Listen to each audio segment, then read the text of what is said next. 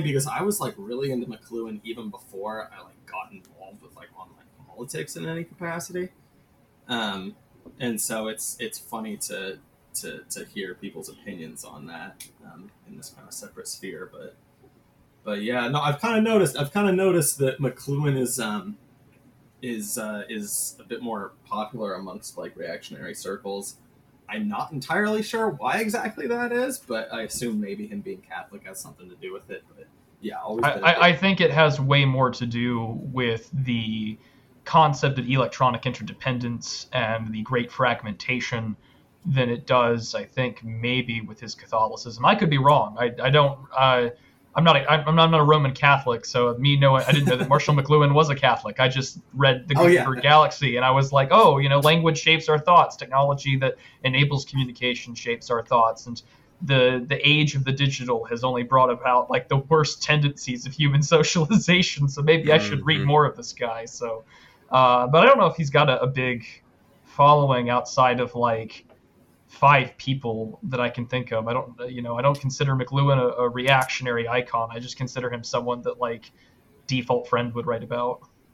Right. Totally. I actually saw a Substack piece by uh, Catherine about that. Um, Oh well, there you go. it was actually pretty good, but yeah.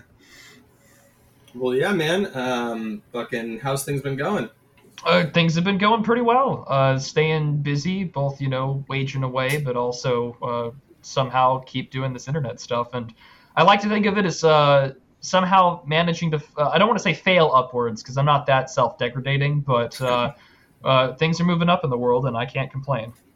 That's awesome. That's awesome. Yeah. No, I mean, I um, I don't want to. I don't want to um, get too ahead of myself too quickly. But yeah, I saw. Um, is it Scyldings? Right? You you you gave a speech there, and I was really stoked to hear that. I uh, I don't think there was any like recording of it or anything. I don't know. Uh, they they they have a recording of it, and they're and also I need to like finish transcribing my notes because I gave. Uh, I, I this is the second time I've spoken with them. Um, we spoke last year and then this year. I've been a speaker both times, and uh, because I have years of like speech and debate and theater experience, yes, I know I'm one of those. There's that poster who says that like all reactionaries deep down are like theater kids. There's probably some Oh, truth yeah. to that, but um, I, I gave my speeches impromptu. Like I just have a little note card and I made my talks. So to be fair, yeah, I think no. all political people online deep down are just theater kids because that is. That, that I I understood that to be like the default state of, of, of leftists for the most part. Is tons, tons of theater kids. This is actually my first time hearing that connected to the right, but I, I Yeah, think I same. what you're saying. Oh well, you know, I, I guess that it maybe maybe deep down I'm just a secretly disaffected leftist. If that's if that's the if maybe I'm just the exception that may, I hope not. But um, I, I hope that I'm just uh, the exception that proves the rule in that respect. Then. Well, that kind of background definitely tends well to public speaking and um, like doing conferences like this. So, and also even just doing podcasts and like the solo style podcast that you do a lot too. So, I can definitely see that being a positive um, in a way. Kind of shaped you to get here.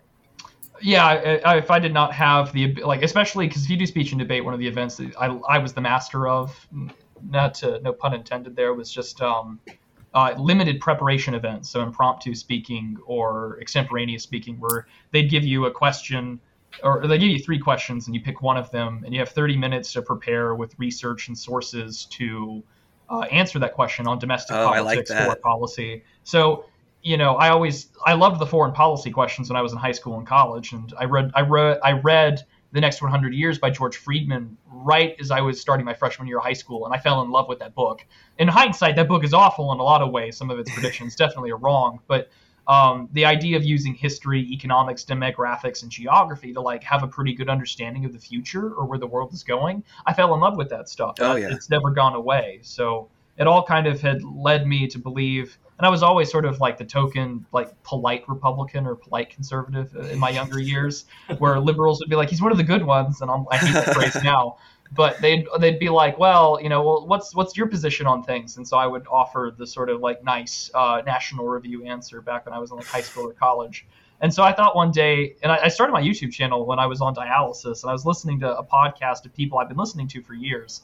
And I was like, oh, well, I can do this shit. I can just pull out answers out of my ass and, and offer a take. And uh, somehow that has led to me being, I, I, guess, what you would call the the niche micro internet e celebrity or whatever. I, have been, I've been recognized in public, so I, I, I, take it for what it is. Oh shit, you have?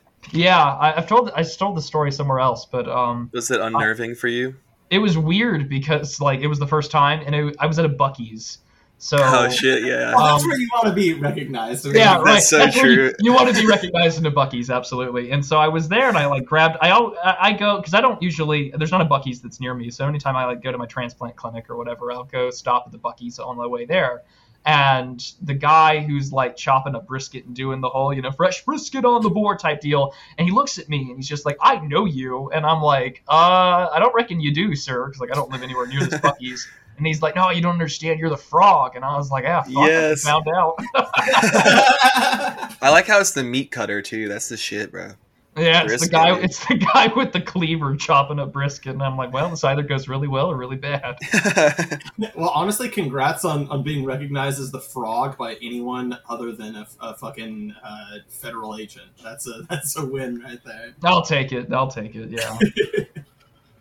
That, that's yeah. the thing about those conferences, man, is that you get the weird parasocial shit out of the way 1st mm-hmm. Um, like people that are like referencing your work while you're like in line to get dinner, and it's like, bro, I'm like two feet away from you. Like, I get it. I said that on a stream like six months ago. Please shut the fuck up. But like, yeah, um, right now I'm looking at these Brussels sprouts. Yeah, like I know I'm here to eat. I don't want to listen to like my rehashed meme points from six months ago. But no, no the conference was a good time. That's funny because that's exactly one of the points that COH and I were like just talking about on the phone a little bit ago. Was like, I wonder how much of an impediment, how much of like a challenge to a meetup like that, the like parasocial. Well, in my mind, two things: the parasocial aspect of it, right, which is like, oh my gosh, like here's this ostensibly famous person in my own life, at least. Um, you know that whole kind of thing, and just the all right, we're right wingers all gathered in one place, and we can actually just kind of hang out and enjoy being, uh, you know, socializing among uh, like-minded people. Like how much that might kind of disrupt it, actually. I mean, or maybe it doesn't, and it's just kind of a nice thing. Um, I don't know. I, yeah, I wanted to get your, your take on. Oh, that. sure. I, I mean, uh, it, it, it, was weird for me because like one of my bigger influences on my work and the things I like to think about and read about is Dave the Distributist. Um. And so, you know, he's been there both years. I've been there both years. And so, like, last year it was definitely awkward because it's like, I want to like tell Dave how much of an influence he's been on me, how much I appreciate his work. But then you're like, yeah, but you don't know that guy personally, so like, don't do that. Um, but I mean, no, actually, it wasn't really a, a, hindrance at all. I think everyone kind of had their fandoms sort of going on. They wanted to talk to people and they wanted to to listen to what they had to say. But I mean, everyone was really cordial. Everyone passed the physiognomy, you know, check. Um, and people, it was so nice to be in a room where everyone spoke the same language. I don't have to explain like 600 hours of like, you know, the lore behind like why the West has fallen or whatever to explain. Right. We can just get to business, and that and that's exactly what it was, which was a good time. Yeah, it kind of cuts out all the pork and gets like straight to it. Yep. Well, that's yep. I mean that's nice too because that's got to be, in my mind, that indicates a certain standard of success, a certain level of success. Because I always worry with all of this kind of stuff that the, um, and I think I've heard Dave kind of mention this of just people saying like, you know that was a that was a great video that I watched in the background while I played the game. Now I would never I would never you know give anybody a hard time for something that I literally have done plenty of times. But but just I feel like you're doing that while we're podcasting. I literally you, do that while I mean, talking yeah, I was playing WoW during the last episode, yes, but like, but um, no, but just that idea of like kind of the being infotainment can almost be kind of flypaper you're stuck to a little bit and sometimes i i wonder like how much of it is just kind of entertaining clicky stuff online clicky mm-hmm. with a mm. Um, and how much of it is actually like something people are, are like coming to with a really serious uh, relationship and, and I, I feel like that's a that's a big that's a big make or break thing and so it's encouraging to hear that people were um, i don't know getting something real out of it, if that makes sense. Yeah, I mean, I think that when it comes to these kinds of events, um, and like with any sort of particular conference, well, maybe with the exception of like the the the parties or whatever Curtis Yarvin's doing, but I mean like. Uh, those people are there to sort of work and to, and to do it. I, I think it also requires people to recognize and that that just that discourse has happened both in real life and on the air. It's like I always consider myself, look, I'm part of some kind of commentariat class. If you call me a thought leader or a political organizer, you have a vastly warped understanding of how politics actually operates. Uh, don't get me wrong. I mean, like I participate in local politics. I print out Substacks from uh, my friends and colleagues and, and show them to like my my county Republican chair, and he likes them.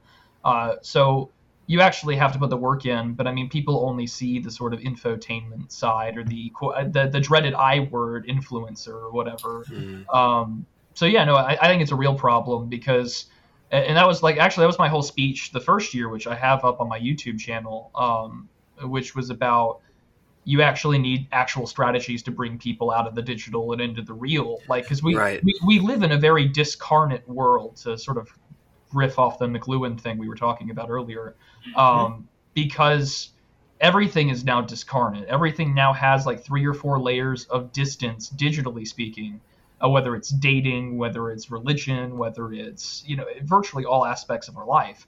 Um, and so to to bring it into the flesh, into the world incarnately is important because we do live uh, in a discarnate world, and I think that that's a particular challenge for political people, but I, I, would say more so for for religious people, Christians especially, because like your whole focus is on the incarnation. Um, and now all of a sudden you live in a world that just totally doesn't want you to live incarnately or physically. It's all digital. I think I think that one positive thing for um, the kind of community that you're operating in uh, that I might just add in as a as a note is that it, it it's probably helpful that I think people on the right and generally I mean is Scyldings more is, is Scyldings more kind of explicitly NRX or am I assuming? with that. I mean, it's just explicitly right wing. Okay, well, I know it's explicitly right wing, I mean, no. Well, that's that's the funny thing is is is that um, all of the sort of like factional bullshit disappears once you start meeting people IRL. Right. Um, you know, like it.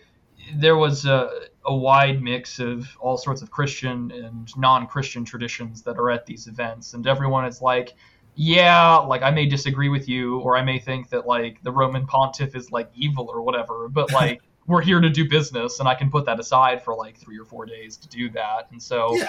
um, I, I, as for what is it, what it is explicitly, I wouldn't call it any particular camp, other than just to say it is um, not a part of the mainstream and it is focused on something else. Gotcha. Well, either way, either way, um, and that's probably good. Either way, my point was just going to be that I think the group kind of it kind of naturally self selects for people that don't just kind of deny the body and and just and just kind of become uh, you know purely digital uh, people you know? I mean i think i think that there is for any kind of like basket weaving if you want to call this that uh, any kind of like meeting up in person kind of rubber road approach to stuff um, i think that that probably helps people just really like having um, not losing because if you ask anybody they're going to probably give the correct answer when they're under pressure even the most deranged leftoids a lot of the time but um, but you know people that are fairly grounded as a default state and understanding the importance of like meeting someone face to face having a good handshake having a good conversation face to face and i guess kind of like you just said right? Like we're we have a shared interest we're we're doing this together and you know, do, doing something like that as opposed to, I guess, kind of the, the be all end all being, um, you know, a Twitter group chat or something like that, right? Yeah, I, I mean, group chat culture is awful.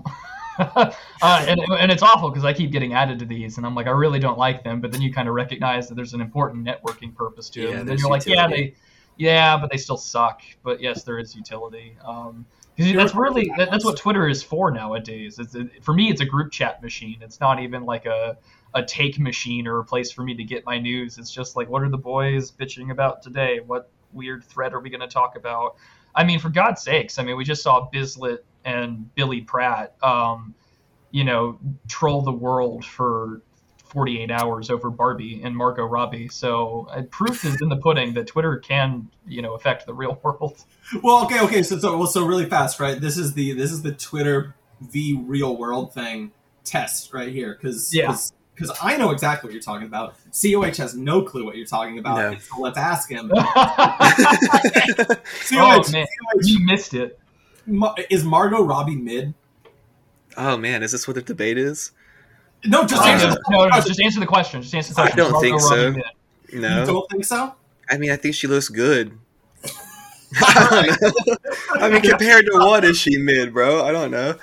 Yeah, I think she looks good. Um, I I would for sure. Yeah. Okay.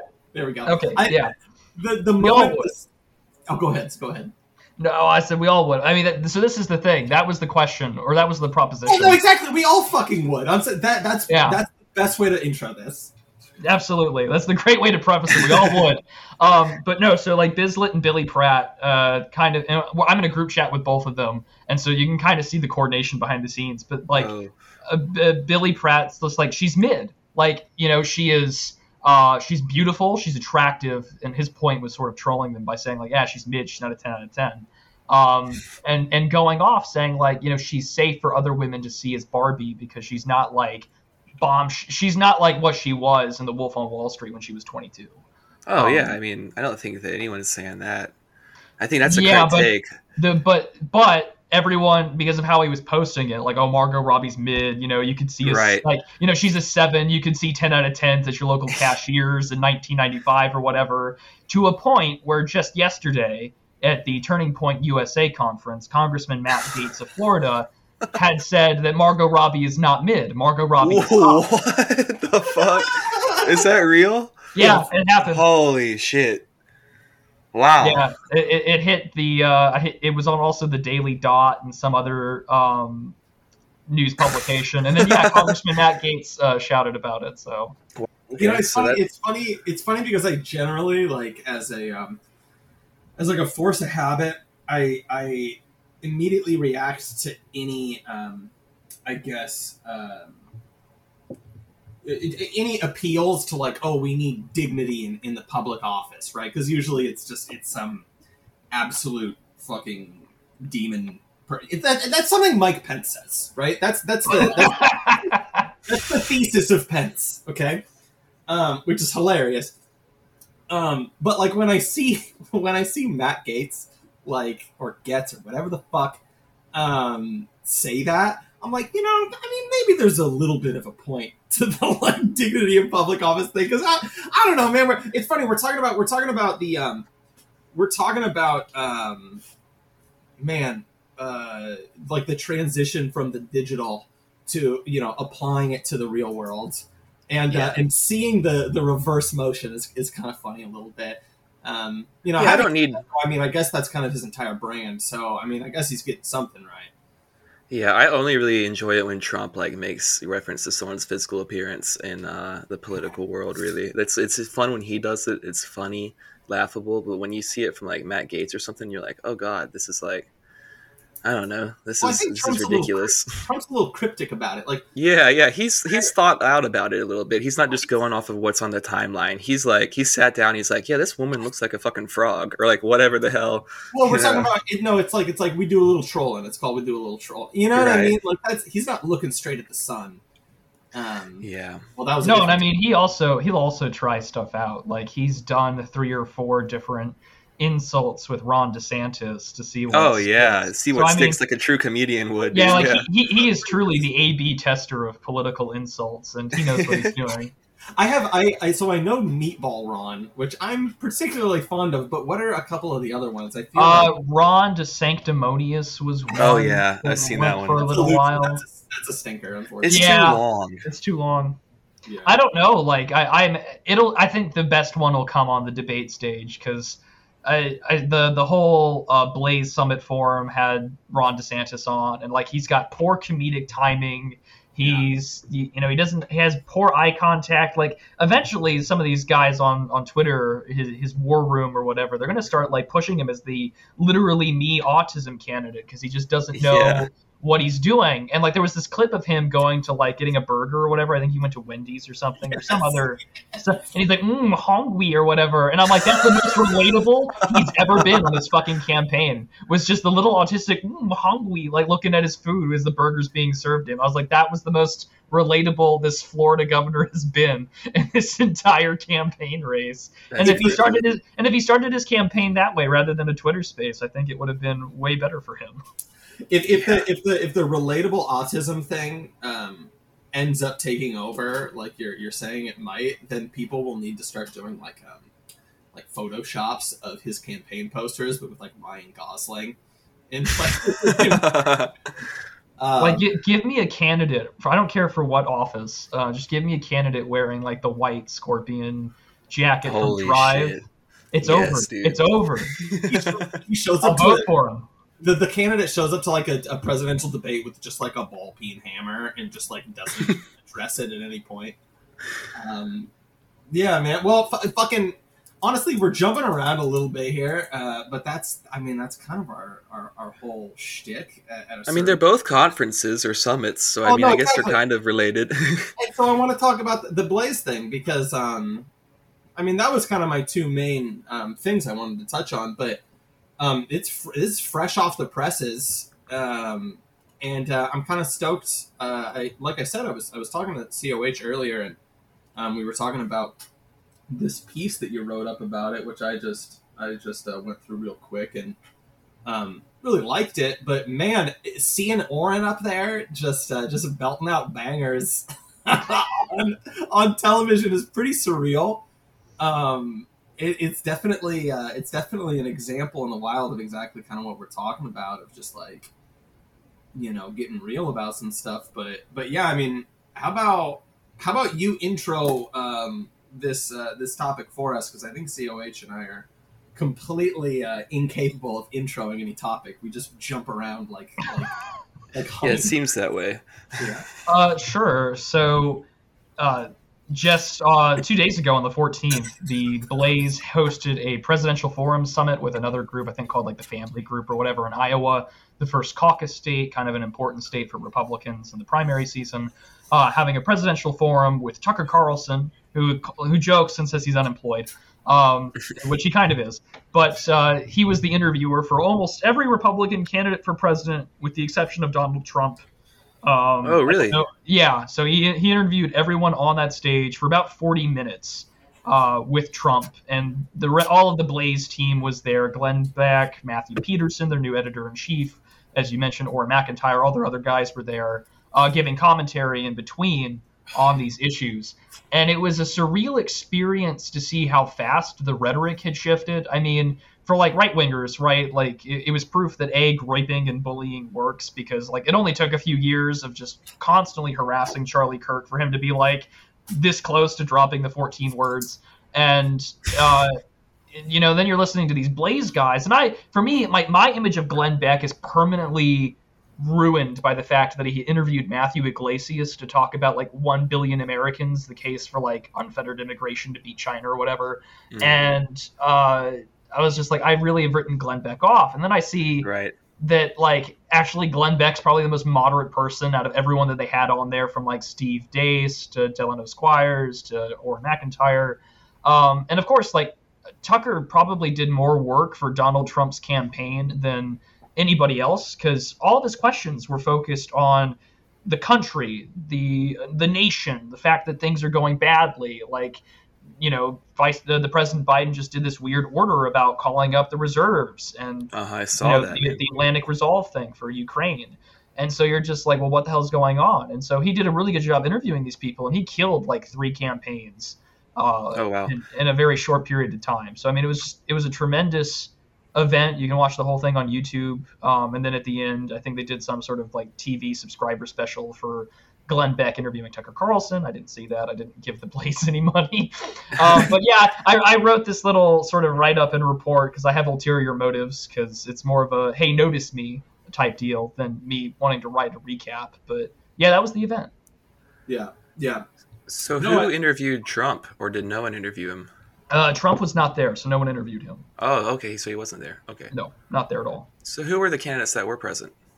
So you had uh, Governor Asa Hutchinson, former Okay. Vice President Mike Pence, Vivek Ramaswamy, Nikki Haley, Senator Tim Scott, and Florida Governor Ron DeSantis were there.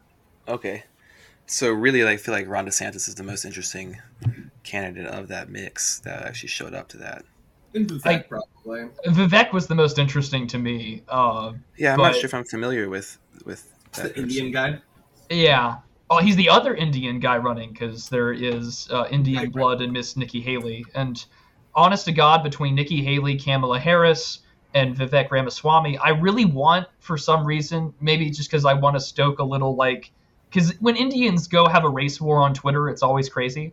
Um, and so deep down, I kind of want uh, the caste discourse to enter the 2024 presidential election. I'm just kind of like, I'm kind of excited for that. So like so uh so so Tucker goes up on stage with all of them up there lined up, and he has one question that he just that he just kickstarts the entire thing with. It doesn't ask a single a, a single uh, additional thing, and it's just uh, do it smell crazy in there. and they just pull out guns and they're just fucking it's it's the race war begins. Yeah, dude, honestly, like the Vivek's an interesting one. Your um your Morrowind joke uh really cracked me up because uh because I haven't heard anyone point that out yet. um, but I got a kick out of that. But it's funny, um you said um God, what what was it? It's like he's basically the GOP's Yang Gang. And Dude, that's what it looks like. I didn't know about this guy, and I'm googling him right now. he's one hundred percent. Well, he's kind of like um. Okay, I, I think I think I depart from from Prudentialist a little bit here in that. I mean, he's kind of he's got the um. He's got. Oh, I, the- I have another nickname for him, but that was probably the nicer way to describe him. yeah, that's um. He he um he strikes me a little bit too. He strikes me as kind of like a Silicon Valley blood boy kind of thing, a little bit, Yeah. right? It's like um. Well, that, that a- was my nickname for him was H1B Moldbug. so like, oh my god. Holy shit. Because if you re- go to his website and you read his policy platforms about like making government more efficient, cutting the civil service, uh, destruct, deconstructing the administrative state, I'm like, this is Indian Curtis Yarvin. This is H1B mold. Right. Well, and he's still and he's still like um he's still very much into that as far as immigration goes, right? Like, Yeah, we're, yeah. We're gonna yeah crack down on that, but then yeah. So um no, but the, but the Yang Gang thing, the Yang Gang thing definitely jumps out to me, and it's and it's interesting. I have a hard time gauging like how actually popular this guy. I mean, I guess we st- still all just go off of polls anymore, which is you know kind of sad, but. I have a hard time gauging how actually popular this guy is, and, or, and just like how much the YouTube algorithm likes him. Um, because, and it's funny. It's funny because he is like, he seems. And this obviously he has a platform, right? And I'm sure he talked about it. I haven't watched any of these besides a couple of the clips um, on Twitter, kind of the usual suspects. Um, but um, he kind of does just seem like an anti woke candidate, um, which makes me a little, uh, which makes me a little bit, um, a little bit skeptical. But I definitely think that he's, um, you know, I think your question, a question that you kind of came back to a couple times in the in the piece was like, why are these, you know, why are some of these people fucking running? and uh, and for Vivek, I, I feel like it's so obviously like uh, he's running for a cabinet position. He kind of almost reminds me of like Pete Buttigieg in that way, Mm. right? It's like there's no actual chance there. He's just going to run for a cabinet position. Well, Pete Buttigieg probably thought he could. Like, wait, Pete's story is even, I think, kind of interesting because, like, he he gets his start offering that Democratic speech, and he ran for the head of the DNC a while back while he was still mayor of South Bend, Yep. and he was trying to get the Obama moment. You know how he pro- projected himself onto the stage with the tw- 2004 uh, Democratic National Convention speech. And, you know, that's how he got his famous start before becoming a senator in 06 and then running in 08. And so, like, Pete Buttigieg would literally rip from Obama word for word in some places on the campaign trail. But it's just like, bro, you're running as a Democrat, as a white homosexual. You're never going to win the black vote. Like, I don't know why you thought you could run for president. But yeah, I mean, he, he got a he, he got his sinecure out of it. I don't, I don't know what Vivek wants. because Vivek doesn't seem to belong to any particular camp. Um, you know, um, does he want a cabinet position? I feel like he makes more money in Silicon Valley from what he's done. Uh, and then, of course, at the end of the day, like I said in the piece, like I, I want to like him, and then I'm brutally reminded that this is the man that Richard Hanania wants to be president of the United States, and I'm like really concerned. Well, okay, okay, so because that's a good point you just brought up about Buttigieg. I think that that's a, a pretty critical distinction between them. What do you think Andrew Yang actually wanted? I mean, do you think Andrew Yang thought he could win? No, no, but I mean, like this was actually a point raised by one of the. I, I don't know, because like if someone tells you to run for president of the United States, mm-hmm. there's something in you that I think kind of just gets transmogrified. Like if you were to put on the one ring and it corrupts you. Yeah. Because like you know, if someone were to whisper in my ear, you know, like you can become president of the United States, like that's a tempting offer like that's power money influence. I got the secret service. I could like do whatever heinous shit i want. Uh, like that's crazy kind of thing to, to to be a part of. But um, democrats will also run to like campaign on certain issues. You know that was a point that one of the the blaze people said was like you know there are some democrats that run for office that never make it you know? Like what Right. was governor jay inslee's 2020 bid. It was climate change. What was Mhm. amy klobuchar like trying to like tell the dems that you still need white midwesterners to vote for you?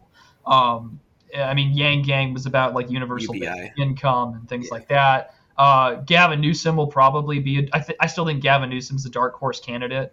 Um, he's spent all this money on this gun control bit which is like the only thing white democrats can ever campaign on nowadays besides climate change. So I, I don't know what vivek is advocating for because vivek is just like you know, I want to bomb Mexico and take out the cartels based. But like, I also think high skilled immigration needs to continue, ethno narcissism, and then like we need to deconstruct the administrative state. But he's got this weird sort of like civic nationalism kind of optimism about the country, where he's like, actually, when I talk to people, you know, we do have open discussion and free speech. You know, we people are still okay, which you know, one part of me is like, that's not true at all. And then I realize who I'm talking to right now, and I'm like, ah, actually, that is still kind of true. Um, so I- I don't know what he wants or what he's trying to accomplish because I think for him, you can make more money back in California. He's the head of a pharmaceutical industry, or not industry, a pharmaceutical like uh, investment company or something. Is I think what- so, yeah. Um, So maybe he's looking for some sort of cabinet position in health and human services or something along those lines. At the end Yeah, of well, uh, he's also well he he's um he was the he's the executive chair of Strive Asset Management. But yeah, he does Hmm. invest in a lot of biotech and he's got a bachelor's degree in biology. Um but yeah, I mean maybe. I mean him running health and human services would I mean what's the well, I'm I'm Right, saying well, you know what what's the difference, right? Cuz I mean he works in the he works in the machine and all of that. It's the same way that all of our previous like health and human services secretaries end up working for big pharma anyway. Maybe he just likes the attention, you know? He's like, yeah, Yeah. I've become some sort of a talking head, you know, figure in this kind of realm. Um, and, you know, he's like a clean looking guy, you know? He's like probably gets a decent ab- amount of digital attention. Um, and it looks like he's kind of like seen as like a rising star of the right as far as like the anti woke thing. So, yeah, I could see yeah, that. I mean he's just- young. He's only 37, so he's Right. got a Oh, he yeah. wants to engage in politics. He's got a long uh, place to go, and I mean, I, it is very interesting though because, um, I mean, he's uh, he's he's Hindu, but he went to a Jesuit school, um, but he's Oh, also like playing that like hokey, uh, moral therapeutic deism of like America of American like religion, where it's just like you know, yeah, you got a God-shaped hole in you, and if you don't have it filled with God, then you know, like all this other woke crap will take over. Which I mean, like that's true, but like Mhm. you know, I, I don't think America's not like we. I don't think America did all too well in retrospect of having its first black president. I'm look. I don't know how well the country will do when you have your first like Hindu ethno narcissistic president. Um, that'll be weird. So you know, maybe keep him in a cabinet position. I don't know. You know, I, I don't think he's gonna win the the, No. the um. You know, I don't think he'll win it. So yeah. I don't see an Indian winning the United States uh, presidency. I just don't see that. I don't mean. I don't. I mean, maybe I'll I'm be- wrong. I mean, oh, the one thing I will say is that like, um, I mean, we got like the east side over in my neck of the woods where, you know, fucking a lot of these, you know, I think Oracle and Microsoft and a lot of these companies are either based or have big, you know, campuses. And I mean, that whole fucking industry is completely dominated by Indians. So, I mean, I wouldn't, I wouldn't quite uh, uh, dismiss the chances on that lines uh, um, outright completely. But yeah, I mean, I think, I think him as a candidate is totally a, a wash. I mean, I think, I think if I was to, I think it's pretty clear. I don't think any of us really have a super good idea of what his what his point is, but I guess, um, I guess my best guess would basically just be uh, building, you know, media capital, basically, right? I Yeah. mean, by that I just mean like him as a, as a, as a, as a product um, in the media sphere, right? I mean, I think people. I think people kind of did that baby brain thing with Trump for a while, just being like, "Oh, he's just doing this to start, uh, you know, some media empire or something." Um, but I mean, I think that I think that Yang literally kind of made an attempt at, at doing that when his um, his campaign crumbled. He got hired by CNN. I think I think that lasted for you know five milliseconds, but Well, Yang also ran for what mayor of New York City and failed miserably. Like, we did. so yeah, I mean, there's that too, where it's just like, come, like this is the this is the problem with, uh, and I mean, I don't think this just applies to Indians, but I think it just applies to Asians in general. And this isn't like me dropping some like esoteric racist take, but it's just like demographically speaking, they're not statistically significant enough Yeah. to have Yeah. a major sway in the polls. Like, I mean, like it, you have to look at the turnout results in the New York ma- um, City mayoral election. It was all based upon ethnic coalitions and ethno narcissism. And like, I get it. Like, this is what happens when you live in a multi-ethnic democracy. Is is that people are going to vote along ethnic lines, um, and there are not enough Asians in this country to build a significant block on a local or national level outside of like municipalities and school boards because that's when they have the most influence because there's just a shit ton of concentrated rich Asian kids and rich Indian kids in, in, in schools. And like you go to like South Carrollton in Texas, like, oh man, you are not you're not in Texas anymore, right? In the same way that like you go to certain parts of San Francisco, like that's not Texas, like or that's not California, like you know, Definitely uh, not fucking Texas. I'll tell you that no, much. yeah, definitely not Texas, but like definitely not California either. Like, look, there's the Ganges right, off of uh, the the Golden Gate Bridge. Like, you know, it's that's the way that it is, and so I I don't think that they'll ever. In the meantime, they know that their biggest ability to influence politics is through techno capital. So that's why virtually there's an Indian CEO in every major uh, tech company right now, Mm, except right. Twitter. Mhm. Well, so another thing, this was, I'll be honest, this was probably the point that that jumped out to me the most. Um, it, uh, it was a point about DeSantis, and this is, you know, this is interesting to me because one of the things that um, that was kind of a whiplash when I, in my very limited capacity of just kind of lurking right now that I'm back on Twitter. One of the things I, I noticed when getting back on there is that people really don't like Ron DeSantis. And it, it was funny because before I had kind of wised up to this fact, COH and I were kind of already talking a little bit about how, like, um, he kind of almost seems like he's hitting all these notes where it almost kind of seems like as kind of vaguely ex leftists like he and I are. It almost seems like he's a psyop that we're supposed to be steering into um, and that makes me instantly really skeptical. And it, and it, if I'm supposed to be thinking a certain way, I instantly want to stop thinking that way, right? Um, and the point you made in the, the article was, um, you know, DeSantis is kind of about, maybe not about, but a big part of it is converting people to vote conservative, right? Um, and how that's, um, you know that's something you're skeptical of. I mean, is that is that accurate? My my characterization of it. There? So I mean, R- Ron DeSantis is viewed by the donor class, Ben Shapiro, Fox News, and a lot of never Trumpers to be sort of the quote unquote answer of Trump with Trumpism without the Trump, which has been this sort of like mythical GOP position, thinking like, wow, like Trump did win an election, and not only won an election, but in 2020 he got 10 million more votes than he did in, for re-election, which almost never happens historically in re-election campaigns. You normally mm-hmm. lose voters. We see this with George W. Bush. You saw this with Barack Obama. You saw this with uh, Bill Clinton. Uh, it's a long trend, but uh, they they really want DeSantis to be the guy. The problem is is that the base does not want him, and so you have this high low versus middle thing where like you know um, strivers and GOP staffers are like, yeah, I want to do this, and the donor class and like the wealthier pundits are like, yeah, let's go in on DeSantis, and then the the middle, you know, the white flyover country base or whatever is like, yeah, we don't want this guy, we want Trump, you know, and that's sort of the case, and that's why I added that excuse me, that polling stuff in, in the, in the piece. Um, but DeSantis was saying like, no, you, you know, he was talking about his political machine, and he was talking about the need to convert people to vote conservative. And I, I'm always like, I get, I guess I get skeptical of it because my brain just associates that with like red pilling the normies, which is way different. But um, I guess you can, and I think it's possible. I mean, I've done plenty of canvassing work and door knocking and phone banking. I mean, it can work and it can happen.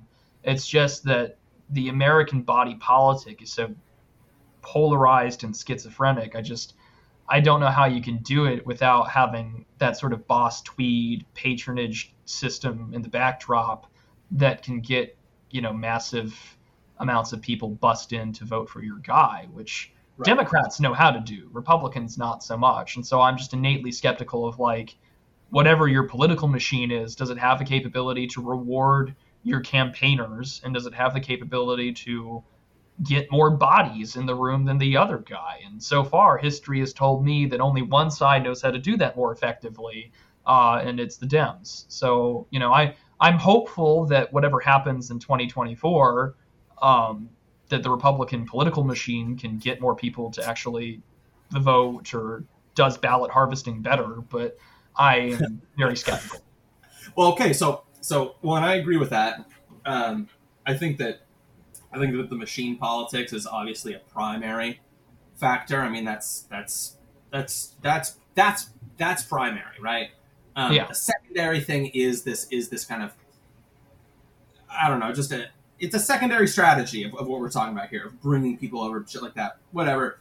Point I was going to say, and this is my real point for this, is um, I think that he does have something um, as far as that strategy goes, and that's specifically um, being the super anti-COVID candidate. Right now, yeah. again, shame on me. I didn't watch uh, all of these uh, all these interviews. I don't know if his messaging is still as strong as it is. I mean, I recall talking to, to Auron recently, and you know, he said, you know, like I I don't have a, uh, I you know I I liked living in Florida through COVID under under DeSantis because that means I didn't have to live through all of that psychotic bullshit, and um, I still look around and I don't really see people messaging that hard against the fact that like we all got fucking put on house arrest and just like just just like had bored like I I lost my fucking job, you know. I know people. I know I know, I think five or six people that went to the fucking ER because of the, you know, the thing, right? Um, the thing that we're not supposed to talk about, I should say. Um, and I think that that is this huge vein that should be mined. And the only person I really see talking about it is uh, is RFK in any real mm-hmm. meaningful way, right? Now RFK has got a lot of problems, okay, um, and he's running as a Dem, not least of which but um, but it's just interesting. I mean, I mean, do you think people are speaking to that issue enough? I mean, I think I think that that COVID, if you want to actually get people to break through the retarded years of Jon Stewart lib conditioning of thinking that the last thing you'll ever do is vote for a conservative. I think I think the ultimate way of doing that is has been and continues to be COVID what are your thoughts on that? So yeah, no, I absolutely agree that the the real tyranny of COVID has not really been talked about by anybody. I mean, yeah. to me, RFK is really like he's more on the vaccine issue. He's more on the um, the science aspect of it being questionable. I mean, and you know, he's been on that front for really his entire like adult political career. Mm-hmm. You know, mm-hmm. being sort of the questionable vaccine skeptical candidate person. Which I mean, it's kind of nice to see a liberal return to form on vaccine skepticism. I I, right. I, I, don't think that was ever a right wing talking point, and I'm kind of glad that someone on the left is uh, returning to tradition, so to speak. But um, I, I think that no one has talked about it in a way that really pisses people off because like listen, I was on dialysis and dealing with kidney failure at the same time COVID was happening. I am permanently attached to a system of medical tyranny that could fuck me over at any time. I hate the medical establishment. And I've witnessed people who could not attend funerals, who could not say their mm-hmm. final goodbyes, who watched family die behind, you know, a mask and like a plexiglass sheet of metal or whatever, not being able to hold their hand as their loved ones died in isolation. Not to mention the ventilators, not to mention the money that people got by labeling deaths as COVID and not actually why they died. And no one's tapping into that you know, all that really what's been going on is is that DeSantis has been saying, like he did this on the Twitter space when he announced his campaign. He's talked about it elsewhere that he was the candidate that didn't lock things down. And yeah. no one, I think, has tapped into that righteous anger. And it is really righteous anger because, like, I'm sorry for the purposes of enriching billions of people we you know printed out what over a trillion dollars in stimulus that is only setting ourselves up for recession um, mm-hmm. you know and we killed an untold number of people and we'll never see justice for that and i don't think that anyone's tapping into that because everyone wants to quietly put it away and just move on like we had you know that weird you know year and a half where everything was strange um, no, fuck you. Like, no, no, like no one's doing it, and I'm now I'm getting worked up. But yeah, like I agree with you. I mean, dude, yeah, it's frustrating, and no one speaks to it. Ron DeSantis doesn't even speak to it, like you're saying, not to the righteous anger. He just is very bland about, like, well, we just didn't do that down here in Florida, and like, he's very like, just focus on just the lockdowns, not the broader aspects of it. Um, and then you have like on the flip side, you have RFK, like you're talking about, who's like coming out ostensibly as the anti-vax candidate, anti-COVID measures candidate, but like he's also just talking about just the vaccine. So it's like no one's speaking to the broad array of things that actually like fully disrupted people's lives down to the very core of their like spiritual existence right. as well like which is shutting people apart from each other abandoning people cutting friends apart cutting families apart um, shutting down churches places of worship literally the, the the overreach that they had to do that and then just the the way that the economy suffered because of it, the way that every individual's lives changed in a material way. No one's really speaking to those things as like something that's significant. It's just like, yeah, people are just using it as a button, like I was anti-vax or I was anti-lockdown. It's like, no, it's it's not about just one of those things, you know, being a signifier here. It's like let's look at how that actually ties into the economic system and the like power system that we have now and kind of try to look at deconstructing that or at least using the that crisis as a way to draw parallels to problems that are um, just kind of a part of how we're living rather than just like oh yeah that was just like oh people had this idea to lock things down and then like i just decided not to. Well no it's a set of a broader you know a broader system that we're living in and you know kind of like a social moral malaise. Yeah. And, well it's it, you know it's funny too because i mean it reminds me of okay people are talking i think of a lot of the, the, the downstream effects of it without talking about it as a whole more which in my mind i think that i think that the floyd riots a huge part of that was lockdowns. I think i think that i think that a huge part of that was also the ngo fucking networks and, and all of that shit. But i mean like i think that i think that the spark set that off because of the fucking lockdown measures. Okay, and I think that, hmm, excuse me, I think that the stuff with, um, you know, the gender goblin stuff with kids. If you want to look at the numbers of just how many, you know, you guys know exactly what I'm talking about, right? Just like, oh, in the last five seconds, um, you know, the the rate of, of, of queer, you know, word that doesn't even mean anything, um, and like trans people has, has increased by a billion or something. You know what I mean? That shit. Um, that obviously has that obviously has a ton to do with the fact that we locked kids in their fucking homes for like hmm two, three years of the most important fucking socializing time that they were ever gonna fucking get, you know? Right. Um, and that doesn't get talked about at all. So I mean, it's just it's a very, I don't know, it's crazy making. Um, I I'm coming at it from the angle of I'm prepared to just be a single issue voter about this for the rest of my fucking life. Like I don't even care that uh, it, it- I don't even really mind that much when like RFK says something that's like kind of zogged out or like says something dumb about the climate or about free market capitalism. Like I don't I don't really give a shit. Like he's at least the closest thing to somebody who's talking about this in a significant way. And I would I would flip very quickly if if DeSantis like really boned up about it and just went full bore on it. And it's it's just it's wild to me. It's wild. He can't bone up about it though, because he does have corporate ties at the end of the day, and like Yeah, he's like I the establishment candidate, and so like because of that, there's certain lines that he can't cross. And I think that's why he's frustrating to the right, like why the voter base wants Trump rather than DeSantis, is because it's easy to tell that about him.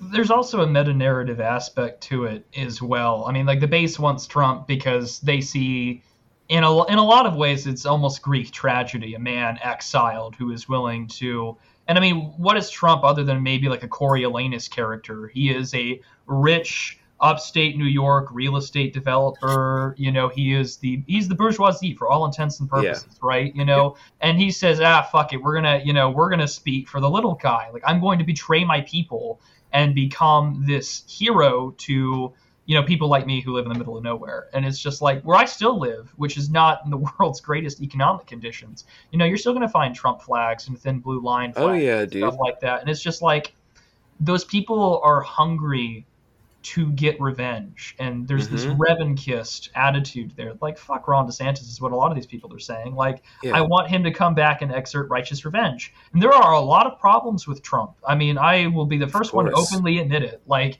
dude's got a lot of issues, personnel problems. Uh, you know, the man just gets flattered a little bit by somebody and gets his ass kissed, and then he hires the guy and gets fucked over. Um, his response to the pandemic was awful. I mean, Yep. hell, he was in office when Fauci and Birx were there. Oh, yeah. You know, He's a sick freak. yeah, yeah, he's yeah. These people are sick. You know, Yeah. I, he kept, I'm kept wholeheartedly Fauci- with you.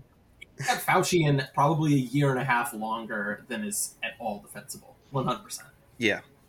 and I mean, Trump doesn't have a good defense to that uh, at all. And I mean, and that's the thing that irks me. But at the same time, I don't look at this race um, in terms of candidates. I look at who's who's your staffers, who's around you. Mm. Um, and so the, the fact that Jared Kushner and Ivanka are not being involved in this campaign is a huge fucking whew, thank goodness.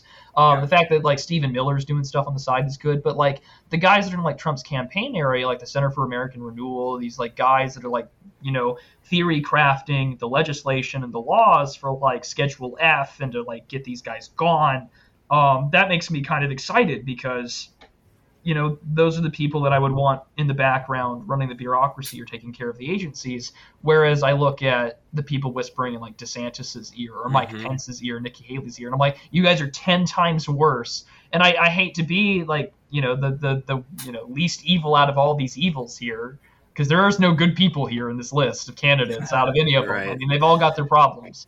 But I, I- I look at it more or less solely on who are the guys that would be running your White House if um if you were to get elected. Right. Well, I think the thing with that, and I think you're spot on with that, and I think that with Trump's campaign and his whole kind of political machine in general is that it's a little bit more of like the anti-establishment, the outside kind of perspective, and so there's more room um, for a little bit of movement in there. There's more room for flexing influence among a camp like that. It's less rigid in its projection um, because you don't have those establishment staffers and stuff like that that are really kind of guiding it in a certain direction. It's a little bit more of like, yeah, kind of like just a pool of energy, and it feels a little bit more open to where, like, you know, you could get people who are you could exert maybe a certain amount of influence within that camp that you couldn't um, with these other candidates. Yeah, absolutely. I, I think that's a pretty good take. Um, I like, and, and I feel like what's worse is is that I think everyone has this energy. Like quite a few of my colleagues don't really care or, or, or don't, th- you know, like I get it. For, for a lot of people on this side of the right, they'll be like, well, democracy's fake and gay. I don't endorse it. I don't want to participate or whatever. But like, yeah, that's my general feelings on it. Um, I, Yeah, although I- I know that it- as No, a go ahead. political actor in America, it's like at a certain point, it's like just saying that you just I don't know if you're going to talk about politics in America, you have to talk about the electoralism and somewhat how you have to participate in it because it's the only real like thing that's occurring, unfortunately, and it's not real. Like it's not representative of actual public um, intentions and you know desire really, and it's all kind of you know this facade, but you still have to kind of per- participate in it, look at it, and talk about it um, if you're going to do any type of political commentary in America. Yeah, absolutely. And I don't think that it, just sucks because I think for a lot of people, it's just like, well, you know, I really don't want to do this, but I kind of have to. And on one hand, for me, it's just like, as someone who has like a political background and has done elections and campaigning, I've done, I've, I have admitted it before on air. I have phone banked for Ted Cruz's reelection campaign in the Senate, um, which I kind of, I definitely regret. But um, it was just like, well, you know, like you kind of have to pay attention to this stuff. Like you can Yeah. ignore politics all you want. Like it doesn't mean politics will ignore you. And I wrote that down and I still adhere to it. Like I don't care if you want to call me like a voodoo or, whatever. Like I, I live in a system that kind of requires participation or at least some nominal awareness of it, so I know how to prepare for when things get bad. So yeah, like I, I this election will be as fake and as gay as the last one, and so be it. But like um, on one hand, I kind of need to know and how to be prepared and informed, and on the other hand, like election talk is like really easy fucking money to make when it comes to like content creation. So like you know why not get a little bit of both going on? Um, I'm I'm a I'm a man who appreciates opportunity. Right, Sure, and it's yeah. consistent. It keeps coming back around. You know, every two years, every four years, and so you're kind of still in that cycle.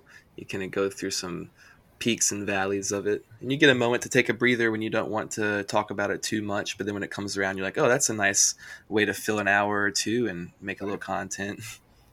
Yeah, absolutely. Well, yeah, no, I, I I actually had written down when I was reading your your piece. I had the first note I have is the politics won't ignore you, bit, and I and I did like that quite a bit. I, I think it's um it's the best option out of a out of a out of a selection of pretty bad options. Um, and so you know we take what we can get. Well, yeah, Um, because like I made this point because we did a we did a digital archipelago episode. Me and, and Gio Panichetti, we have a show called the Digital Archipelago, Oh, yeah, and um, yeah, I appreciate that. Um, but we had a whole episode on sort of like in the aftermath of Ron DeSantis's announcement, and you know people were giving me shit in the chat for just being like, oh, you know, he's telling us to vote and to participate, and I'm just like, guys, I get it, but at the end of the day, what has been my entire shtick since I've been on the internet has been to tell you do you like what your face looks like in the reflection of that black phone screen of yours? And if you don't, you got problems and we can work on that. The same applies for politics. Like politics is not just this thing that we look at discarnately or that it's this grand political meta narrative. Like, no, it affects everyday ordinary people. And if you're not informed or if you don't know how to respond to it, or if you're not willing to like go to your city hall and bitch about some ordinance about like cigarette smoking in public streets or whatever, I think you're kind of helpless and you're not going to make it. And if that makes me an unpopular person, well, I really don't care. Like, I'm still going to say that shit anyway. It's just very frustrating to me when people don't recognize that. Like, the, I mean, like it's the same. It's like the Auron MacIntyre tweet, which is kind of funny um, because he's. I, I made the the meme out of him for the thumbnail for that piece, but you know he'll say that the side that wants to be left alone is the side that loses to the side that wants to win. And the same thing goes for politics. Like, you know, you don't want to give a shit about politics except about like ratioing like David French.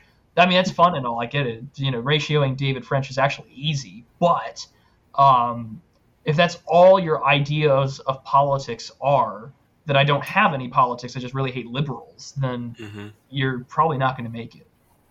Right. Yeah, it's it's one of those things where it's like it's the avenue for politics that we have within our culture and within our like political system, and so you kind of have to partake in it um, in one way or another. Um, and for me, it's like I partake in it if it's something that really speaks to me rather than like, um, you know, something that I think is actually meaningful. Um, so it's like, and that's just just personally because it's like, do I have the time in my day to even want to deal with voting for someone that's like completely milk toast nothing? Um, but I definitely see that there's value in partaking in it, especially at a local level, um, because yeah, there's even if it's not like the avenue for some sort of large, you know, structural change, there are small changes that happen uh, through the legislative system that are going to affect you and affect the people around you. And so I think that the most, you know, prudent uh, way to go about politics in America is having a broader strategy, you know, ideally uh, that involves extracurricular politics that's not just um, within the scope of electoralism, but also understanding that like one of the tactics you may have to use to, you know, follow your strategy is that you may have to engage in electoral politics because right now that's like the avenue that we're given. No, I, I agree with that, and I mean, I, I tell people first and foremost that that is the area you should focus on the most is um, is the local because I, I, do think that the Catholic concept of subsidiarity is correct. Like you have more influence and power based upon geographic proximity. And for me, if that means I go to my city, you know, my city council meetings, I go to, um, you know, my county GOP meetings once a month, which I do, and I print out my like friend Substacks, like a political pamphlet, and you know my and, and my county GOP chair really likes Auron MacIntyre and Morgoth now all of a sudden. Like, hey, to me that's a win in my book, and that right. means there's a degree of influence that my side has that you know other sides don't. And I'd much rather than listen to someone that recognizes that really what we need to be prioritizing is human flourishing and to mm-hmm. find a mm-hmm. way to reverse the rampant disorder and anarcho tyranny that we live under like that's all the more better for me and i mean like one of the earliest videos i ever did on my channel was about where you can have influences of power and to me it is at the city and local level like people don't recognize how much power your local county commissioners have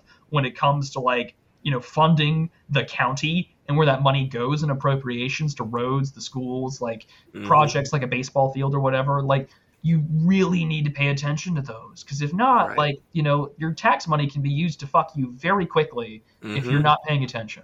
Boy, I'll tell you what, where I live right now, the mayor uses the tax money to just fuck us as good as possible. Doesn't do shit about anything and gives it to all our fucking friends and cronies. So, yeah, I, it's definitely important to uh, keep an eye on that and yeah, if you had someone that's actually a little bit more tied to their constituents in a meaningful way, in a material way, then yeah, it would uh, definitely increase the positive benefit that you get as far as like patronage goes. Uh, maybe the streets would be less fucked, uh, you know, a couple things like that. Yeah, yeah. you know, it's funny because like um, off of my I live off the main road, and so you have to take a you'll, you'll take a right, and there's a long, long gravel road before you get to the gate where I live. And for the longest time, there was like some potholes and stuff, and like my, my father would complain constantly. I'm like, you call the county commissioner to fix that. You know that, right? Mm-hmm. And he's like, no, not really. And I was just like, yeah, that's who you call. And so I, I, I literally had him call that same day to, to lodge a complaint, and it got fixed in, in in two weeks. And so it's just like, do you see how this works? You know, you, you call people who, you know, I hate to be all sort of like civic nationalism here, but it's just all like, you know, they, they do work for you at the end of the day. Like if you if you start bitching, they will notice. Uh, I hate like you know broken windows sort of deal here, but um, yeah, you had to pay attention locally, and if you don't pay attention locally, how do I expect you to have a competent understanding of the national?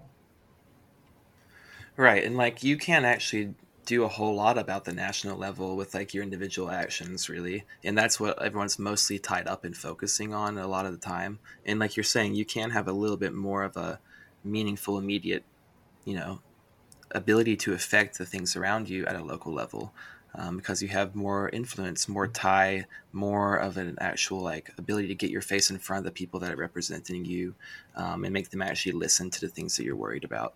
So yeah, I think that is a, a big part of it. Like people get way focused on um, the big, big, big picture of you know national politics, which I think is maybe kind of a crapshoot that's going to be very, very difficult to ever, if even possibly, untie all of that. Um, but you can actually do stuff more meaningfully at a local level and then you can actually start to see like you know things change in a positive direction, and that can maybe change a little bit of momentum, and also could just you know boost your own personal moral, um, you know, more your your morale. I mean, not really All right. moral compass. Well, before before this gets too too far into the into the territory of baggy hope posting, I wanna- I wanna, I wanna get your take on Andrew Tate because you had a really um, you had a really quick blinking and you miss it comment um, about him in your piece, right? hmm Um, and uh, and um, also I, I kid with that segue, of course, I kid with that segue. But um, you, you said that you really did not care for his uh, his interview with with Tucker. Now I'm about halfway through the interview with Tucker. I think it's amusing. You know, I mean, um, I think it's amusing. I think um, one thing my buddy told me that I that I that I get a real kick out of is um, everybody's um, different uh, words for for ostensibly kind of the same thing. Um, the cathedral, the matrix, um, the man, you know, whatever you want to call it. I mean, I understand the cathedral is a much more coherent concept, but I just absolutely love like with how much of a dipshit Tate is that he just calls it the matrix like uncritically. Um, uh, you know, if you you could probably already tell, I don't really have a lot of love for this guy, um, for for a number of reasons. But but yeah, I mean, I want to get I want to get your take on it because um, I don't know because because I found Tate is before I kick it over to you. Tate's an interesting figure because universally, it, it, it seems like the overwhelming majority of people that I encounter don't like him. But everybody has. Um, everybody that isn't a normie at least has some kind of interesting reason um, for for not liking him a ton. So yeah, I mean, what are your thoughts on it? I mean, maybe you love him. I don't know. What are your thoughts? Well, I- I tweeted out when I heard that he was going to interview uh, Tate on Twitter. I was just like, eh, like that's a little disappointing. Um, and like I got halfway through it and I was listening to it, and it was just like, is he like really like this cycle's Jordan Peterson for like young men to like look up to and see it? Now, Yep. don't get me wrong. I the situation and the relationship between the sexes is absolutely fucked. Um, and anyone who tells you it isn't needs to go get a swirly or something because they're just wrong and retarded. But um, I I just find it interesting that this guy that like sort of did this pop conversion to Islam and hmm is just sort of this like to me just sort of like a grifter which all of them are i'm just like are we like this is like the mix of like the last 30 years of like man you know male specific related discourse where it's just like all right we got men search for meaning with a little bit of PUA rational male Rollo Tomassi thrown in here, which Yeah. I'll wholeheartedly admit I read the Rational Male when I was in college. Um, interesting book. It's it's it's pop sales psychology and how to get laid, and it, it does work. Um, but you know, it was also really bad. sex. Uh, this is a well-known factor on the internet. um, it's kind of funny because the digital archipelago sometimes get called the show between those who have sex and those who don't. Um, but like, but um, it was weird because it's just like Twitter is not the place to like drop a two and a half hour interview. I get it. Twitter Blue lets you do it, you know, up to how many gigabytes of data to like upload a video on there. Because like I think the first time once they rolled that feature out, someone posted like the entire the greatest story never told video like you know propaganda film and you're like okay this is dangerous but uh or, or kind of funny to troll but no one's gonna watch all that shit on twitter and so like you know you have to drop it to youtube or a, a, a platform or whatever uh, which he didn't do which i thought was in poor form i get it like maybe tucker's contractually limited to just twitter but um like andrew tate sort of rubs me the wrong way because like the the PUA stuff is fun and all, but I don't think it really gets to the crisis of meaning that men have. Of like, and it's, the and it's the same problem that like vets get when they come home. Like, it doesn't matter if you saw combat or not. Men like being with other men in a sense of camaraderie, teamwork, organization, where we can shit on each other, but also work together to meet collaborative mission goals. Um, and that's why so many guys struggle in that because they don't do a good job at getting you adjusted to civilian life. Like my dad had to get another job with the federal government when he got out of the army because it was just like, you know, you went from being a soldier for decades to being a park ranger Like I know it's not the same thing, but you have, you put on a uniform, you do your job. I get it. Like, I understand it.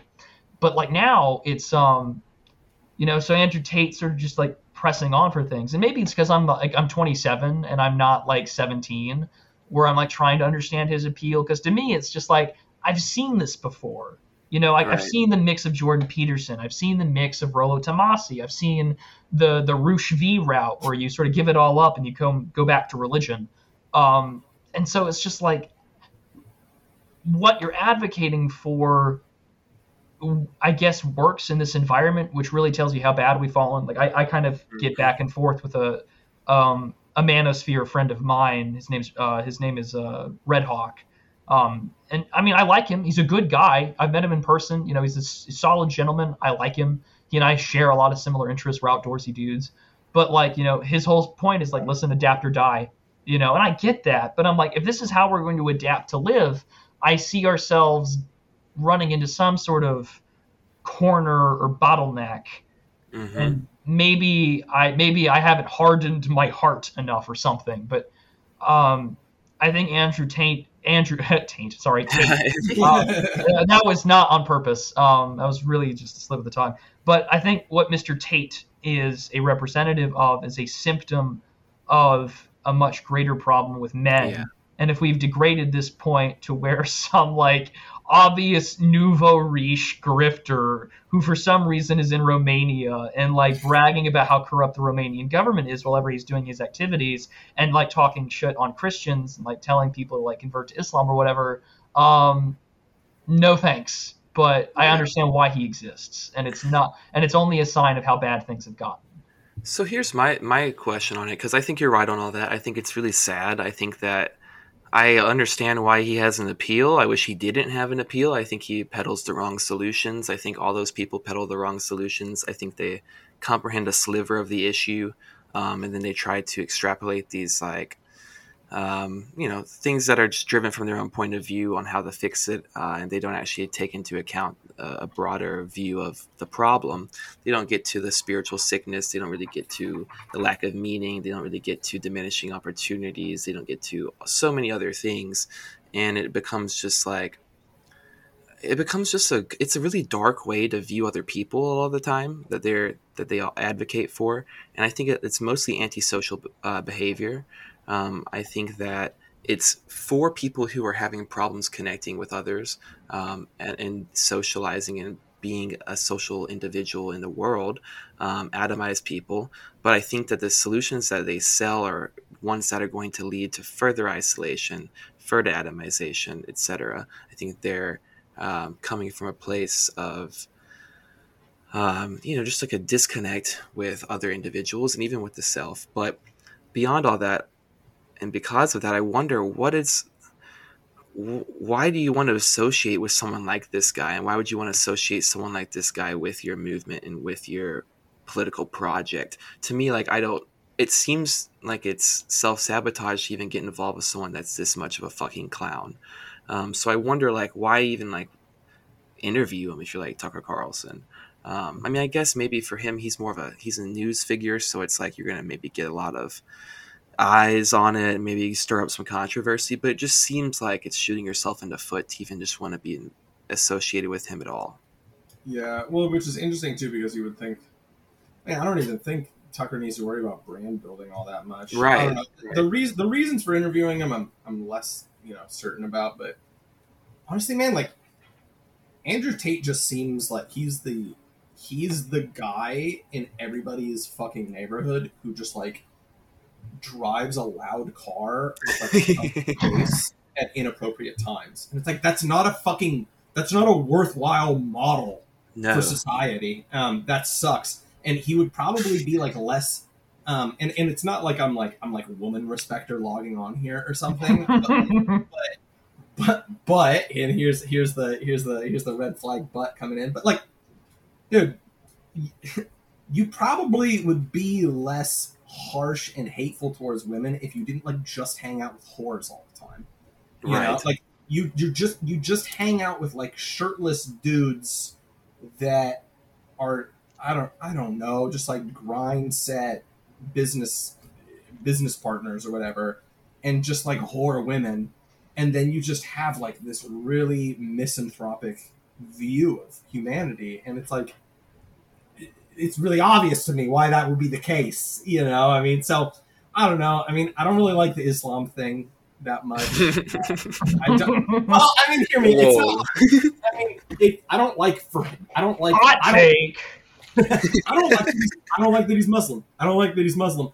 I think at the very least he's more honest than Jordan Peterson, who like, who like will forever just be the fence sitter. Uh, he'll be he'll be doing fucking panels on on Genesis, uh, and still just be afraid to to fucking uh, out outright say that he's a religious person.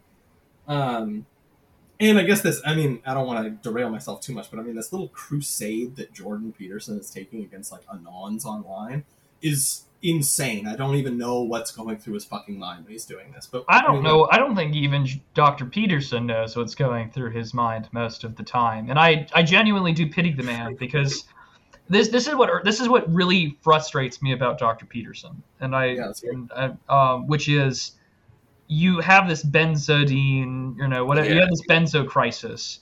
You know, your daughter allegedly like banged Andrew Tate or whatever, and then oh like fuck! this, What? yeah, there's there's I don't know how true that is, but allegedly that this is a rumor that's gone on probably happened. um, you know, you're on this carnivore diet thing, but like you recover, and for years you're out of the public eye after trying to give young men meaning.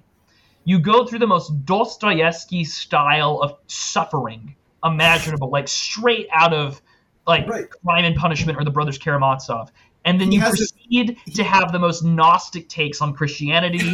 you like get shit talked to you by Dennis Prager and Ben Shapiro about your review of Exodus, saying, "Oh, what a Christian thing to say," and it's just like Christ is Lord. Like, just admit it, Doctor Peterson. Just admit it. Like, you stupid fuck. Like, the answer's right there, and you're picking all the answers with the wrong ones, and it frustrates me because it's just like God knows what is necessary for your salvation, and you're suffering, and you're suffering still, and you haven't found your answer, which is to like quietly retire from public life, seek a monastery, write a book, and like don't like I, I want to like run into you awkwardly at some pan orthodox service or something and recognize who you were and know that you're a different man now. But that'll never happen because, you know, I got to tweet like I'm writing some rhapsodic homily, you know, soliloquy about why Anons or dark triad troll demons or whatever. And it's just like, I'm fucking done. I'm so done. Um, you know, it's just, it's so sad. Like, pray for the man because the man's Yeah. lost the fucking plot. I can't handle the formatting of tweets anymore. I don't understand what's going. I don't understand what's going on with that. I like. I really. Like, is he tweeting them or is his daughter behind the account? Like, what the fuck's going on? I don't know. I, I, I it, it reads like that. It reads like that. I like. I exactly what you just said. I mean, like, I, I, I genuinely think. Okay, I want to. I want to qualify this by saying I'm about to talk about him and his spiritual life, and I don't fucking know him. I know his profile. Okay, I know h- how he exists in media. Okay, so I'll qualify it that way. All right, to cover my ass but I don't know how you can live through this like dark night of the soul that he experienced, like you said, right?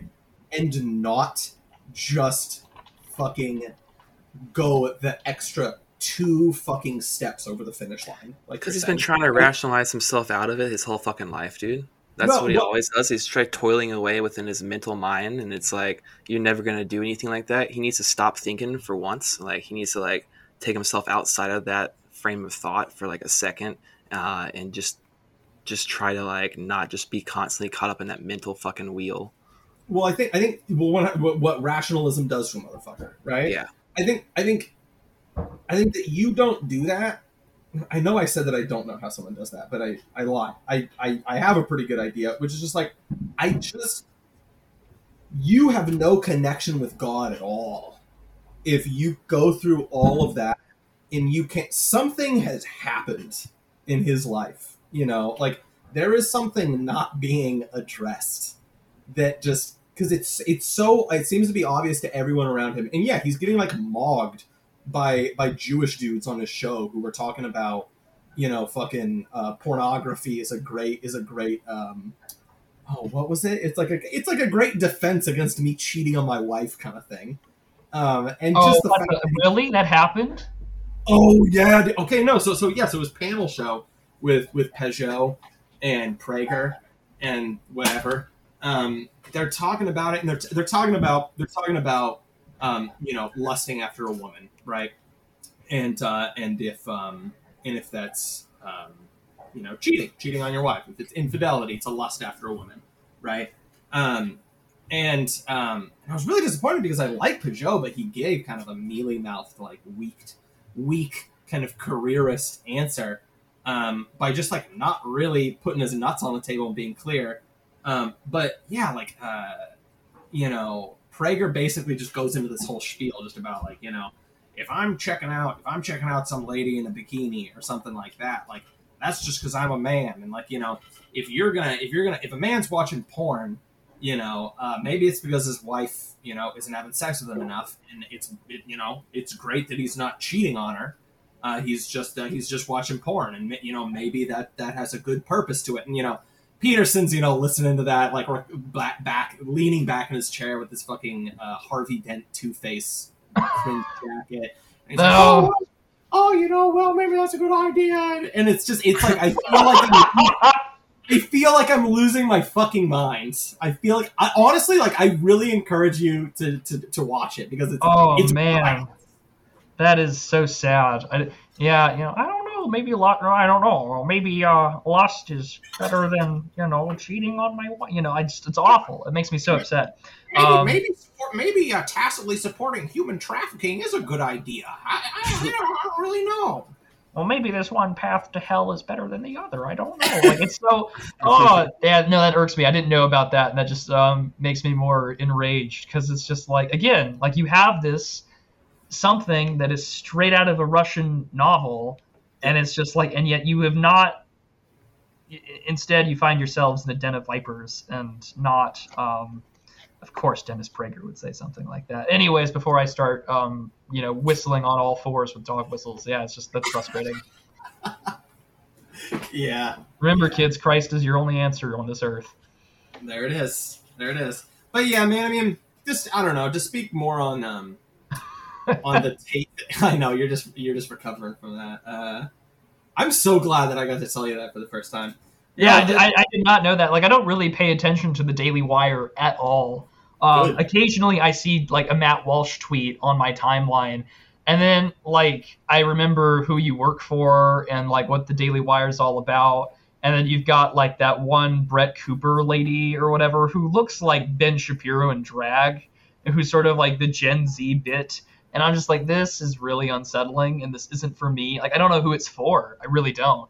I don't know who the Daily Wire is for. Um, that's Honestly, I've had I've had a discussion with someone I know personally who's you know just kind of irredeemably a it's a good person, but it's just this is a person I know through family that is just terminally leftoid after you know being put on fucking house arrest during COVID, basically like all of us, and which I think happened quite a bit, right? I think people came out of that yeah. well, whatever. I'm not saying anything surprising. Um, and I think, and it made me kind of realize, like she, she's she's talking to me, and she's she's describing, you know, far right YouTubers, um, and she starts, you know, referencing stuff like the Daily Wire, and I think in that moment I realized, right, that like they might just exist for more than anything, at least dialectically, like for just leftoids to be like this is this is the far right.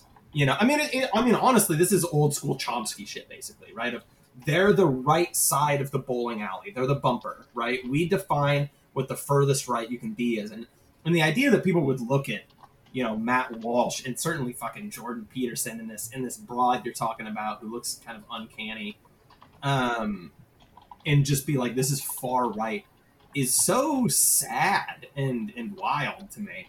Um, but I, yeah, I mean, I think that's I think that's basically it. I mean, because because and I think you mentioned this in your piece, right? It's like they're not really gaining any new audience, right? I mean, I mean, who's watching Ben Shapiro is probably going to be the same it was ten years ago to what it is now, and that number's not going to grow. It's basically. I mean, Ben Shapiro ten years ago was more based than he is now. Like, like Right. Ben, you know, Ben Shapiro did two great things, which was like serve Piers Morgan's ass on live television about gun control, and then like publicly like get threatened with like bodily harm and injury when he told some tranny that he's not going to use his pronouns, and now he does do the pronoun game, and so it's just like, oh well, like you know, you're just a shell of your former self, and like now they're trying to do movies, and those movies are fucking awful. Um, I've seen all three of the Daily Wire movies, and I'm not impressed.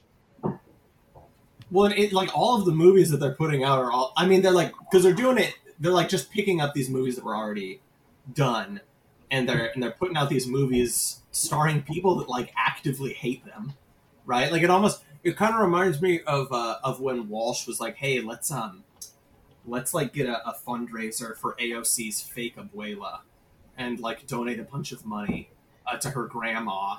Um, do you guys remember that when AOC like Yeah, that? where where he was She just basically giving the enemy money.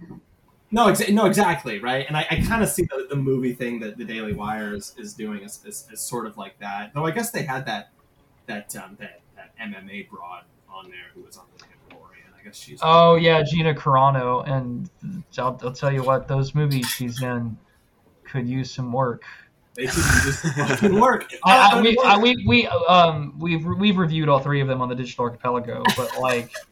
Um, the most interesting one, ironically, was the one that is not the Daily Wire's actual studio movie. It was their run, uh, hide, fight, the school shooting movie. Yeah. uh, where it's basically um, it, it's basically just Die Hard Columbine edition, and uh, it's just brutal because it's just like I don't know who this movie was for, other than like we're gonna make fun of like how gun control doesn't work and how school safety mechanisms don't work and how if some kid really wanted to do, go on a uh, you know Dylan and Eric style adventure, they they really could because they know how the school would respond. Um, but like at the same time, I got to girl boss my way in, and like also the kid's got a fucking working MP40. Like what? Um, you know, not an AR-15 or whatever, but an MP40 from the Second World War that works. Excuse me. Uh, it's a bad, it's a bad movie. Um, I could rant about those for hours. yeah, yeah. Do you see? Uh, did you see? This is totally. This wasn't even in our notes or anything, but I have to. I have to ask because because we're on this topic a little bit. Did you see that uh, Sound of Freedom movie? Oh yeah. I have not seen it yet. Um, I want to, um, but you know, the guy who played Jesus in The Passion of the Christ is apparently saving children from pedophiles. I'm not surprised that the left is uh, not happy with it. You know, like I live in a culture where Cuties was promoted by Netflix. Jesus. Dude, I forgot about that fucking show until yesterday. I was like watching a podcast from back then, like that same era, and they mentioned it, and I was like, oh my god, what? I thought, dude, it's such a fever dream, that fucking Oh, yeah. cuties thing. That was unbelievable. Um, but yeah, man, sickos out there promoting that kind of sick shit. Um, Sound of Freedom, much cooler, uh, much better moral story there.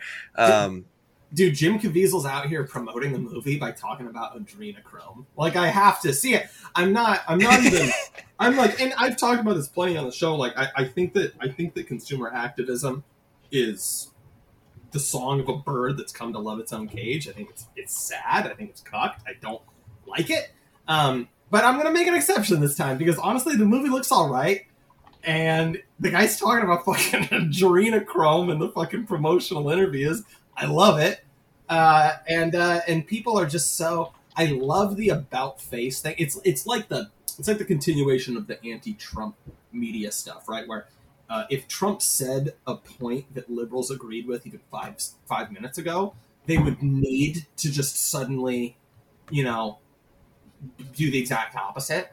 And so I love this like opposing this film and just absolutely it's just so suspicious i don't know it's funny i'm excited to see it i'm gonna check it out uh, i kind of want to do a, a, a movie review of it on the show um, yeah, I would do that for sure.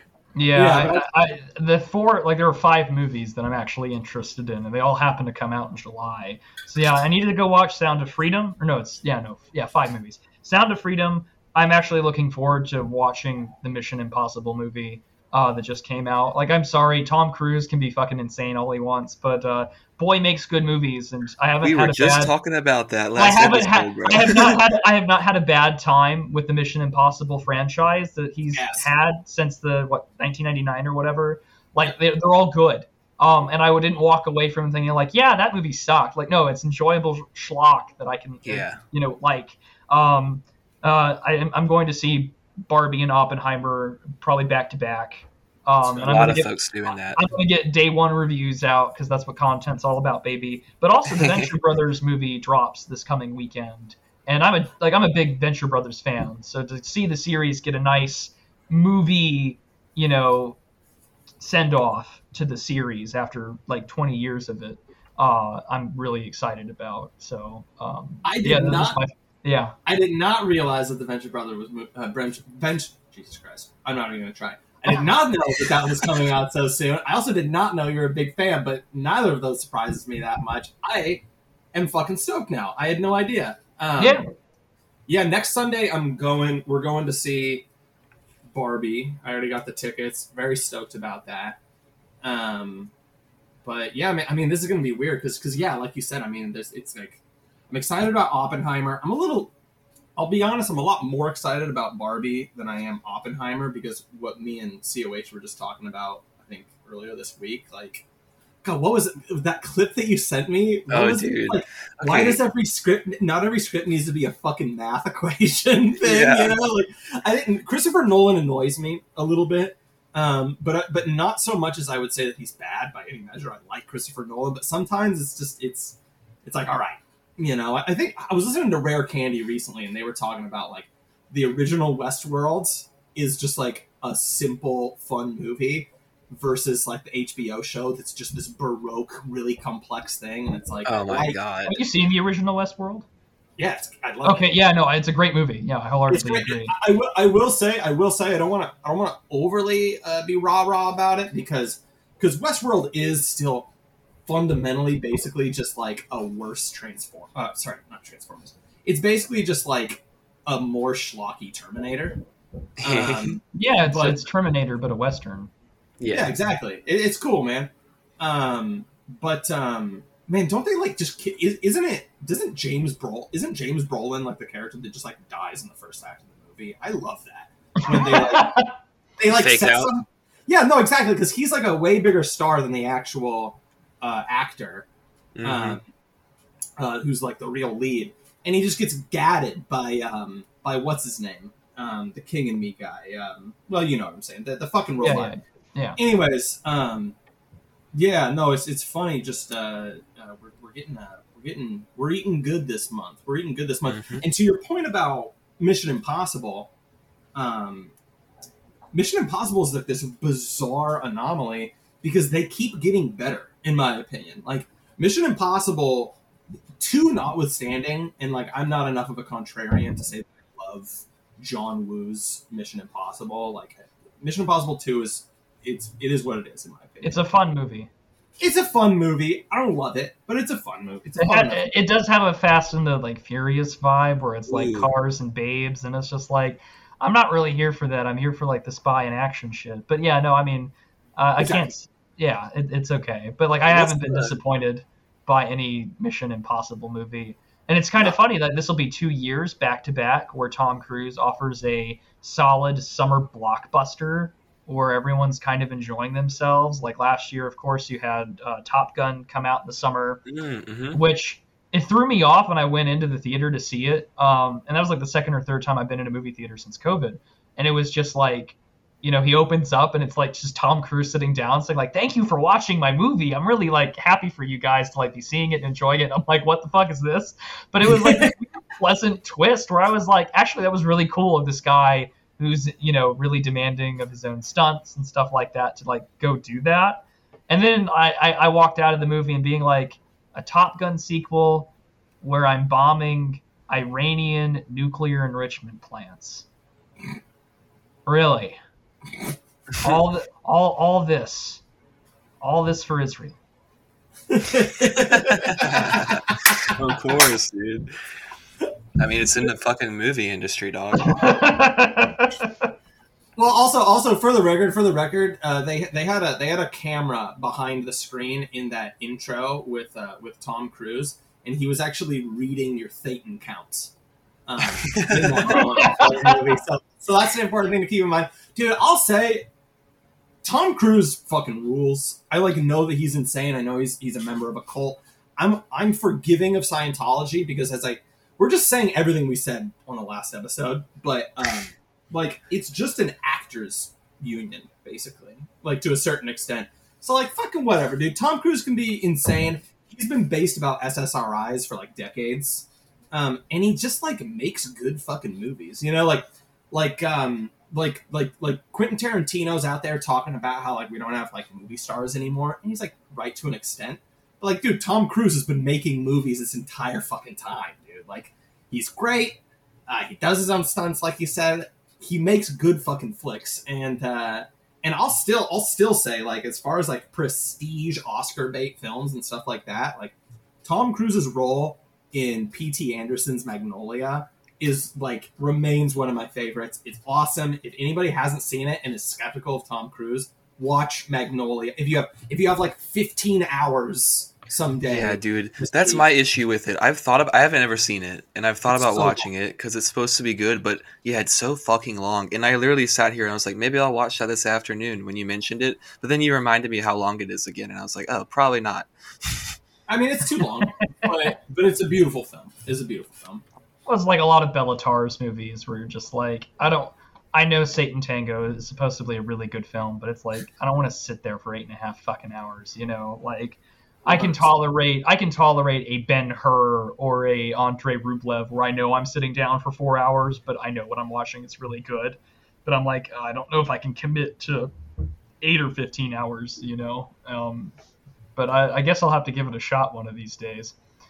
Give it a shot. Give it a shot. It's not. It's not a. It's it's not. You know, I, I kid. Obviously, I think it's it's really it's really around like three hours or something. right? Yeah. But uh, but it's it's longer than it needs to be for a for a run of the mill uh, feature film. But but here, I think we should probably you know wind it down here a little bit. Um, see, what you want to say anything? Um, I was just gonna say while we talked about movies, um, I'm excited for Oppenheimer. I know that there's some skepticism on your part, um, and I definitely understand the, the the thing about Christopher Nolan. I didn't even know he was the one that was making it at first. When I saw it, I was just like, "Oh, this looks cool." So I'm excited about that. I don't think I'm going to Barbie, uh, but that's just I just don't have time for it. Um, the Oppenheimer thing is just like cool movie, looks cool on screen, explosion, Yeah. zoomed in. Mm, okay, so I'll go see that. Um, yeah, I got nothing else really. I'd like to thank you, Prudentialist, for coming on the episode. It's always a pleasure talking with you. I'm happy to see you getting, uh, you know, good things coming to you. Happy to see you getting spots at conventions, um, being keynote speakers. Hopefully, more of that will happen. Definitely happy to see what you guys are doing as far as uh, trying to bring politics into the real off of the digital. I think that's very important. So, kudos to you on that and definitely would like you to go ahead and plug anything that you're working on. Of course, plug your Substack, um, which is very good, by the way. Um, and yeah, Oh. Well, no, it's always uh, fun to talk with you guys. It's sort of a uh, breath of fresh air to not. I I mean, it's always fun to talk to people that you know we may not agree on everything, but uh, the people I like to talk to are actually guys I actually enjoy speaking with, which is always a pleasure. Because sometimes the the podcast stuff can always be a bit of a drag.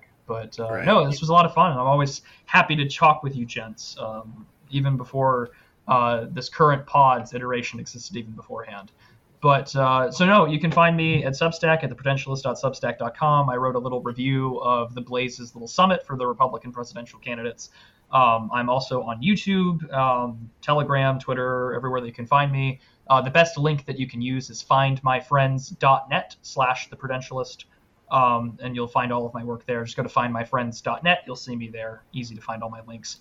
Um, as for what I'm currently working on, um, I've got a much larger Substack in the works um, called The Present Age is Woke, and it'll be a look at Soren Kierkegaard's concept of the leveling and our Whoa. current um, what and also defining what the hell wokeness actually is because I, I offer the definition that I think people really need to consider and if I could just uh, leave off with a little teaser of that I, I think that we can we can go from there Oh, that'd be because I. I think people need to have a good definition for what woke is, and if you don't have one, um, you know, it's a current thing to consider. So let me go give you a good definition. Awokeness is an adjective describing a process of, of a homogenizing and systematizing form of leftist managerialism. Managerialism requires systematization, which requires a streamlined and homogenizing process. If progressivism is a nanobot, or a mind virus if you so choose, then the gray goo scenario of this world would be to make everyone, regardless of race, culture, or creed, to be broken down and reassembled into gay little paperclips. I like the gay little paperclips. That's a nice touch. it reminds me of the guy from fucking Word, dude. Back in the day, that little gay guy, little fucking faggot, bouncing around, talking about how can I help you, dude? Get out of here, bro. Fucking bouncy little dude. For dude. some reason, you just reminded me of Leslie Jordan, and I'm just like, oh, someone needs to like. No one ever punted him like through a football field, and it should have been done. like you know, I, I I think about how like those like um like you know LGBT accessible bathrooms or whatever, like that commercial where the guy's like shutting the door closed and he's like uh uh, and I'm like you've unironically made the most like based folk hero that like the Yeah. average normie can cling on to, like uh uh go to where Find you belong. bathroom. I like that. And it's the like aggressively not passing trans person walking up to the bathroom. So every tranny, you know.